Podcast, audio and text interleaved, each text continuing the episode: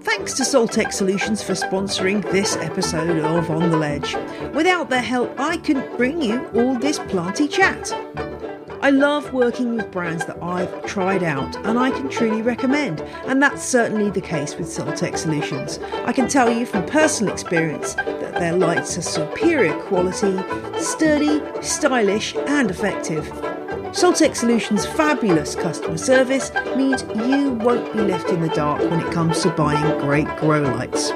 Choose from their range of track lights, pendant style lights, or a simple bulb that will screw into most standard light fittings for setup that takes just moments. Check out Soltech Solutions' range of lights now at soltechsolutions.com and get 15% off with the code ON THE LEDGE. That's soltechsolutions.com. Enter code ON THE LEDGE for 15% off.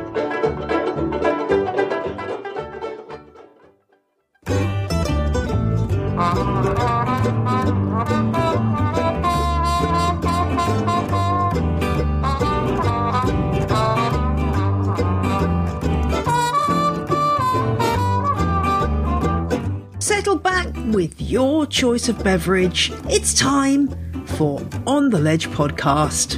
Tea, please. No sugar. Dash of milk. I'm your host, Jane Perrone, and this week's show is dedicated to the delightful foliage plant known as Fittonia, aka the nerve plant. Plus, I answer a question about notching. Does the nerve plant get on your nerves? This is a plant that I think splits opinion because some people absolutely love the beautifully intricate foliage with its veins lit up in colours of either white, pink, or red while others find its tendency to faint, collapsing suddenly due to lack of moisture, just a bit too annoying to make it a worthwhile plant. I only grow Fittonias in terrariums because, heck, life is too short and I just can't keep them going unless they are under glass. But let's find out a little bit more about this fascinating foliage plant, where it comes from, its history, and how to look after it.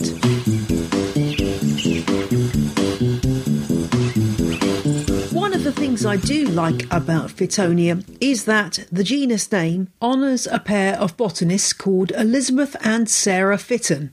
These Irish sisters were the authors of a book called Conversations on Botany, which came out in 1817. And this covered basic botany, scientific classification, and more. And it was set up as a conversation between a mother and a son. And this kind of approach to teaching about botany was actually fairly typical of that time. They called it didactic dialogue, didactic just meaning teaching. And it was based on the ancient ideal of Platonic dialogue as popularized by Plato. So the idea that by talking something through, you could learn a lot more than you would do from a lecture format. Sound fancy? It certainly was. Here's a little extract.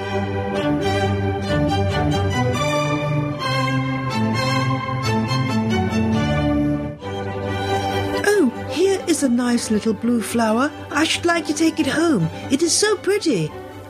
Mother. Do so, my dear, and if you can tell me the class and order it belongs to, I will show you how to find out its name in Withering's Botany. Edward. I see only two stamens and one pistil, so that I suppose it is in the second class and the first order. Am I right? Yes, perfectly right, but you must remember, if you can, to call each class and order by the names Linnaeus gave them.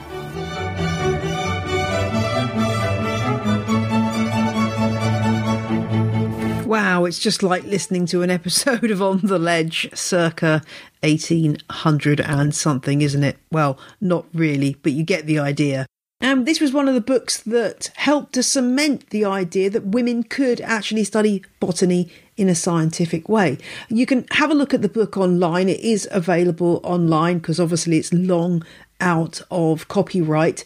I'll put a link in the show notes if you want to have a look at that book. And the botanist who decided to name the genus Fittonia was Eugène Coemans, who was a, a Belgian botanist. And it was in 1865 that he decided to coin Fittonia as a genus. The Fitton sisters actually had another genus named after them, Afrofittonia. Now, you can guess probably that Afrofittonia is a genus of plants from Africa. And in fact, there's only one species in the genus, which is Afrofittonia silvestris. Now, I haven't seen any pictures of the plant other than botanical specimens, which are obviously pressed and dried, so I can't really tell how similar Afrofittonia is to the Fittonia that we know and love. But and they are both members of the Acanthus family, so the Acanthaceae. And if you're thinking to yourself, gosh, how many other houseplants are members of the Acanthus family? I can't think of any. Well, there are a few, probably not as well known as the Aroids or, or the Cactaceae, but if no Acanthus family plants come to mind, let me give you a few. There's Persian shield, the lovely rich purple and dark green leaves of Strobilanthes dyerianus, um, the monkey plant Ruellia makoyana, another acanthus family plant, and the Aphelandra genus also comes under that family. And finally, uh, Hypoestes. Now, these often get mixed up, actually, Fittonias and the polka dot plant or freckle face, Hypoestes phyllostachya. I've actually seen whole articles written by quite well known horticulturists in which they are writing about Fittonias but illustrating it with a picture of Hypoestes. So these two do get mixed up.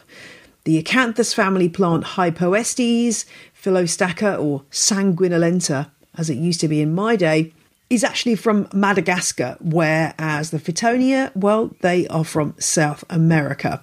Although Hypoestes is quite widely naturalized in South America, which I think is why sometimes they get confused. But the Hypoestes variegation is dotty as opposed to the lining of the veins that we see with Fittonia. So it was the 1850s and 1860s when these Fittonias started to be and I'm putting big inverted commas around this word, discovered in parts of South America, northern South America. So there are two species that are currently listed by Kew. As with most genera, there's been a bit of jiggery pokery over the years, moving plants around and giving them different names. But Kew's definitive, or as near as you can get to being definitive, guide, Plants of the World Online, lists two species, Gigantea and Albivenis, and they come from Bolivia, Colombia, Ecuador, Peru, Venezuela, and a little bit of northern Brazil.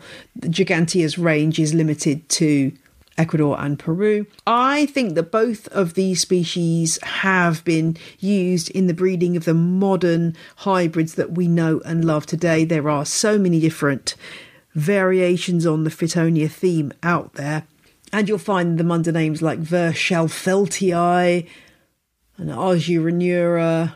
The way this is usually dealt with is by putting the plants into two groups, both with the species name Albivenis. One is Argyronura group, one is Verschaffeltii group, and under those banners come lots of the plants we know and love. So the Argyronura group, that's all the ones that have basically got white veins, and the Verschaffeltii are all the pinky red ones. So, what was going on in the 1850s and 60s where the Fittonias first came to be known by white Western horticulturists and botanists? So, this was a time when obviously lots of plant hunters were fanning out across South America and finding all kinds of plants and transporting them to the UK and North America for collectors to grow. And it's amazing how quickly this plant suddenly starts appearing in archive material uh, from newspapers. around the year 1866, 1867, suddenly you start reading all these newspaper reports about flower shows where people were showing off their Fittonias. So, literally, only a, a year or so after this genus was given its name, Fittonia, it had been known as Gymnostachys uh, somewhat before that. But very quickly, these very well off growers, you know, you had to be very well off to ha- have your own heated greenhouse at this time if you were in the UK, um, or their gardeners would be showing these plants at shows and they were getting quite a lot of acclaim for them. And where did Coemans find the plant? Well, I have read that the plant came from the famous British plant hunter and breeder and salesman extraordinaire, Mr. William Bull. And but as is so often the case, the reality is somewhat lost in the mists of time. And in fact, I've got a copy of the Gardener's Chronicle from 1866 in front of me, in which Mr. William Bull's catalogue of novelties just issued establishment for new and rare plants, Kings Road, Chelsea, southwest London, included reference to new plant, Fittonia argyronura, the handsomest new plant of the season, easily cultivated in any stove. Price 21 shillings. How much is that worth in today's money? Anywhere between about 60 and 70 pounds. So, yeah, I guess quite expensive for a new introduction, but then again, Look at what people are paying for new introductions today. So, in the newspaper, the Nottinghamshire Guardian, published on the 17th of May 1867, there is a report about the Royal Horticultural Society weekly show. Yes, they used to hold shows weekly back then. Can you imagine? And it's a detailed report of everybody who took part and who won what. And it lists quite a few new plants that were being shown by Veitch and Sons, who were a very famous nursery at the time, which included things like Begonia pearcei and Anthurium regale. And one of the other plants there is the silvery veined Fittonia argyronura. So, just a couple of years after it was first given its genus name, it's already appearing at RHS shows and the popularity spread from there. The East Kent Gazette the following year, the Faversham show included a display of Fittonia argyronura, a very superior plant apparently, who's got second prize for Mr. Newman, gardener at Torry Hill, which is um, a country house in Kent, basically. Well, that's enough about colonialism in action. Let's have a look at how this plant grows in the wild. This plant is a terrestrial rather than an epiphytic plant, so it grows tightly hugging the ground rather than up in a tree. It's usually described as a creeping herb, and it grows, not surprisingly, in the understory. So I can imagine if you're wandering through the forest, probably this plant would blend in very well with those veined leaves, although they may look dramatic against a plain backdrop. If you were faced with a mass of foliage, those variegated veins would actually make it quite hard to spot. Although these are classified as foliage plants, they do produce flowers. They're just very, very, very boring flowers. They're kind of green spikes, nothing really to write home about, so definitely snip those out as they appear. Now, there are several traditional medicinal uses for these plants.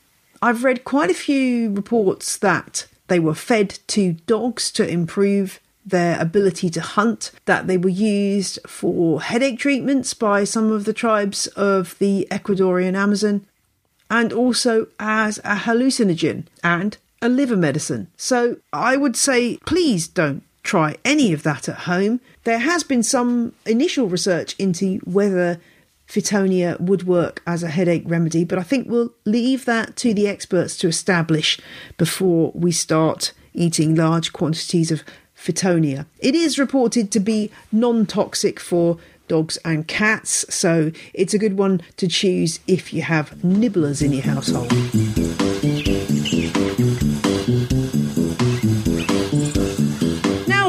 Settle our nerves with a dose of question of the week. And it comes from Alexander, who wanted to know about notching as a way of encouraging ficus to branch out in the world.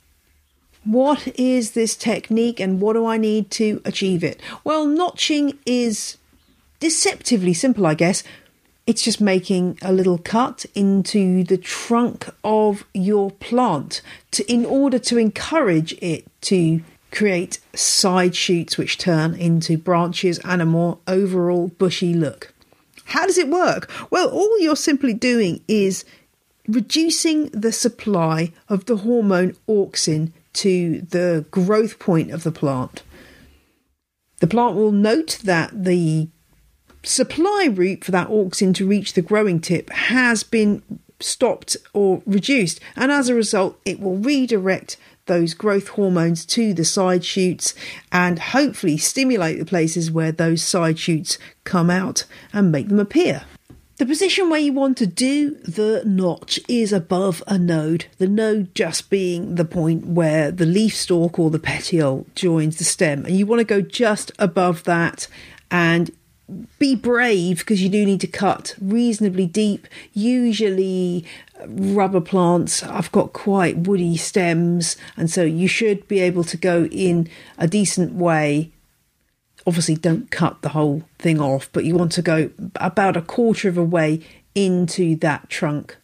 Make sure you're using a really sharp pruning knife that you've cleaned beforehand. Make sure it's sterile by just running it over a naked flame. And if you do this above various nodes on the stem, it should encourage side shoots to come out of those stems. It depends the shape you're looking for, and it is a bit of an unpredictable process you, it's very easy to say, oh, yes, cut here, but the results are different according to different plants. So bear that in mind when you are thinking about where to chop. You can do this notching at any time of year, but you know, springtime is generally the best time to do this because that's when the sap is rising in the plant and the response will hopefully be the quickest. Usually, it's recommended that you do the cut at an angle. To be honest, I'm not sure if that makes any difference, but probably worth doing it at an angle if you can.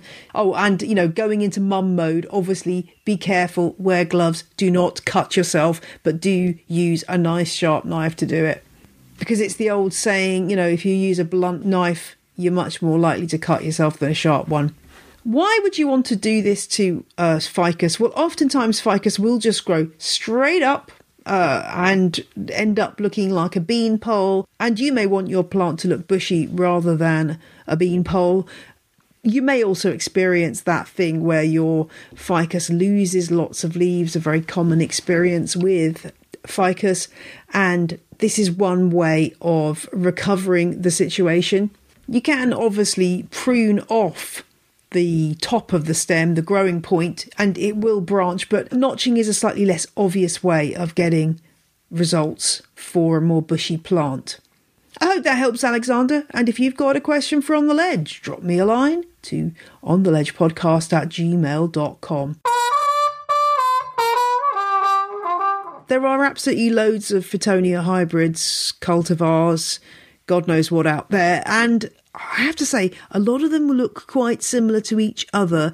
Uh, there's been a lot of breeding done with this plant. I'm going to list a few ones that I think are notable, but there are many out there, so do tell me what your favourites are. It, it really depends on what your sense of style is like. If you like the idea of a lime green plant with bright pink veins, then skeleton is probably the one for you. Titanic, despite the name, is actually a small white veined uh, cultivar. One of the ones I like least, although it is much more subtle than some of the other variations, is Daisy, which has got a kind of a grey green look to the leaves and some cream variegation on there as well. When it comes to display, terrariums are great should you mix up different colours, sizes, and so on. There are some with ruffled leaves as well. I'm thinking of one called Frankie. I don't really like the ruffled leaves, but I know some people rather like the frilly shirt effect that this one gives. One of the named cultivars that I think is the best is Fortissimo. I've seen it on sale at IKEA and it's just got these very nice leaves. They're kind of almost quilted with a mid green background and then this really, really intense hot pink veining. Quite simple as opposed to the network that you sometimes get with some of the other members of this genus. I think this is the one that Jamie Song of Jamie's Jungle had for ages, which looked absolutely amazing. When it comes to care of this plant, that dramatic fainting that I talked about earlier puts it in the category of a bit of a diva. It's like a peace lily. It will dramatically wilt, but sometimes it's worse than the peace lily in that it's harder to revive. The leaves don't have such a waxy cuticle, they're really quite thin, and so it gets to the point of no return a lot quicker than a peace lily will. And thus, the interwebs are littered with reports of people whose Fittonias did not make it, accompanied by pictures of pots of crispy leaves. It does like to fake its own death, except sometimes it's not faking it. If your plant does start to get all droopy, what can you do? Well, it's important to take action as quickly as you can because every minute that goes by is producing more stress in the plant, which can impact on its health for quite a long time. So that even if you manage to revive it, the plant may never be quite the same again. Get it in a bucket of water, stat, a room temperature bucket of water. You can dunk the whole pot in there. That will enable the plant to very quickly rehydrate and have its best chance. Yes, it doesn't look great for a time lapse photography if you want to capture the moment of your Fittonia's revival, but it is a good way of getting your plant to come back to life. Then just let it drain off and sit it back in its usual location, maybe even switching it to a slightly darker area just to let it recover before it goes back to its normal home. The other thing you can do to a badly wilted Fittonia is once you have watered it, stick it in a clear plastic bag. By raising the humidity around the plant, it will just help it to recover. And maybe you could swap it over to a terrarium when you have a chance. And this is a plant that is a really good candidate for a self watering container because that way you avoid these issues. Or indeed, you can use wick watering on it where you just poke a wick up through the bottom of the pot made of a nylon cord and then join that up to a reservoir below with water and pebbles, and that way the plant can kind of give itself a drink whenever it needs one. Remember, it's an understory plant right at ground level, so coping with deep shade, the deep shade you get outside as opposed to the deep shade of our houses, which is probably just about double the darkness of the South American forests, if you put a plant in really deep shade, I've got one a terrarium in my room which is definitely not getting enough light, which is contains Fittonias and it's doing okay. The leaves have gone very small. The plant just can't afford to put too many resources into making new leaves. So if I move that somewhere lighter, cut it back and move it somewhere lighter, the leaf size will increase again. But it can cope with low light for quite a long time, and it's so low maintenance once it's in a terrarium you don't want to put it in too much light because the glass acts as a big magnifying glass and will burn the plant. Plus, also, it can get just too hot in there. So keep it out of direct sun. It's something that you could put into a low light area for a few weeks and then move it somewhere else just so it can stock up on light levels. This is a plant that doesn't like to get too cold. You you don't want it to get any lower than about 60 degrees Fahrenheit. That's about 15 and a half centigrade it is a plant that will get straggly over time, whatever you do. So just make sure that you trim it back occasionally. Propagation's really easy. Just take off some stem cuttings, stick them in a glass of water or a clear plastic bag with a bit of water in it, and you will grow new cuttings quite easily. And it's always a good idea to have some on hand because you never know when you're going to forget to water for a few days for a plant that isn't in a terrarium and deal with that sudden death that we've talked about already. One other note on caring for this plant you will sometimes find this plant in aquarium shops. This is a bit of a red herring. Although it's been sold for a long time as a plant for aquariums in some aquarium shops, it really is not suitable for that purpose. Yes, it likes damp soil. No, it does not like to be submerged long term. It will probably last up to about six months grown that way, but beyond that, it will die. So, is it much point buying a plant like that for such a short amount of time? I don't think it's very sustainable, so it's not something I would recommend, but you will see it quite widely. In terms of display, I think if you're not going to have the plant in a terrarium, personally, I love the effect of having a mass of one colour in a trough or in a bowl or something like that. I think it looks really great. Now, I said these were plants that grow well in terrarium settings, and right back from when they were very first brought to Europe, they were considered to be plants that were good for the Wardian case, the very first incarnation of the mini glasshouse. The Handbook of Plants and General Horticulture, which came out in 1890, also suggested growing them on the surface of pots or tubs in which large plants or other decorative plants are grown, and for forming narrow borders to the walks in heated structures. And indeed, you can see plants growing this way. I've seen plants growing this way at Wisley, uh, where they have them as an uh, you know, as a path edging because they're just so attractive that way and hugging the ground so as they were doing back in the 1860s, you can use Fittonia as ground cover around bigger plants. I did see a rather striking display. I'm going to use the word striking, and you can interpret my meaning as you will on a Facebook group where somebody had partnered up a Euphorbia platyclada in the centre. That's the dead stick plant from Madagascar that is quite a sort of abstract looking succulent that does look a bit like a dead stick but really cool. I love it's one of my favourite succulents. And around it, they put a beautiful selection of different Fittonias, and I loved the look of it. It was very gaudy and very over the top, and yeah, really cool. But I fear that this combination is not going to work because, as we've already discussed, those Fittonias they do like moisture, and of course, the Euphorbia platyclada is going to object to that. Apparently, they put it in its own pot and soil, but I'm still not sure that's going to work. I think that might end up ending disastrously. I would not recommend growing these in a terracotta pot. They just evaporate too much moisture and will make it very hard to keep the substrate moist. I mean, I guess you could if you had a tray of water underneath that the plant could be sucking up all the time, but generally probably best avoided.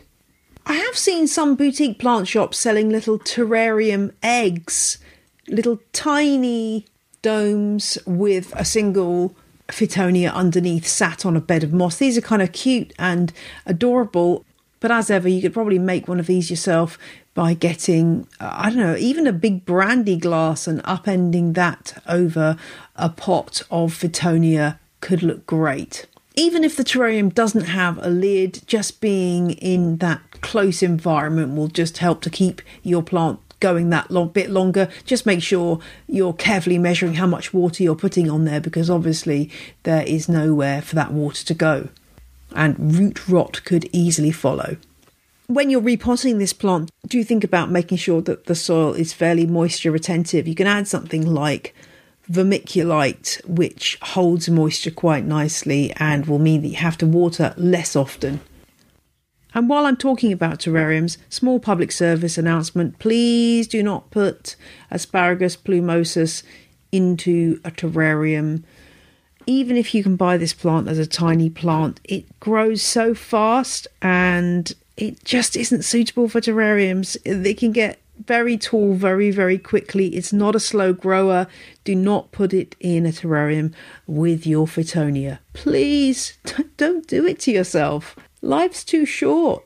Fittonias are also often recommended for bioactive or terrascaped environments. They're much better for this purpose than they are for aquariums and they will work quite well in a in a damp setup where it's okay for it to be damp they don't grow fast enough to cause any problems at all.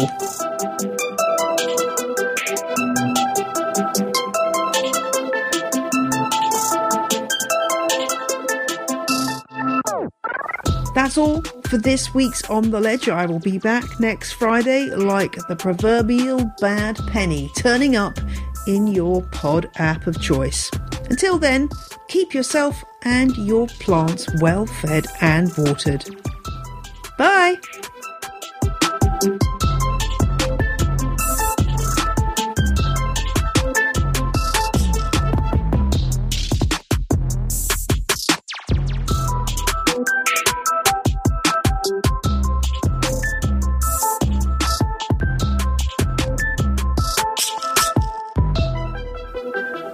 The music you heard in this episode was Roll Jordan Roll by the Joy Drops, The Road We Used to Travel When We Were Young by Komiku, Mozart's Eine kleine Nachtmusik performed by the Advent Chamber Orchestra, and Whistle by Benjamin Banger.